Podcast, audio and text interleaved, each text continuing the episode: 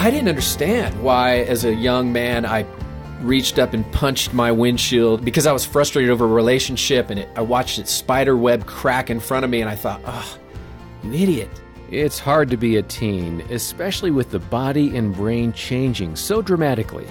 Today on Focus on the Family Minute, Jeremy Clark offers some insight into why anger sometimes takes control of your teen.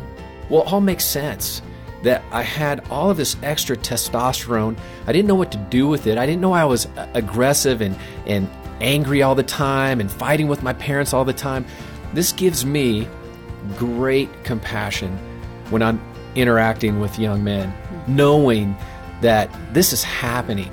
This is something that is a reality in them that they just, we can't wish away. If you've got teens, remember to offer more grace and hear more today at FamilyMinute.org.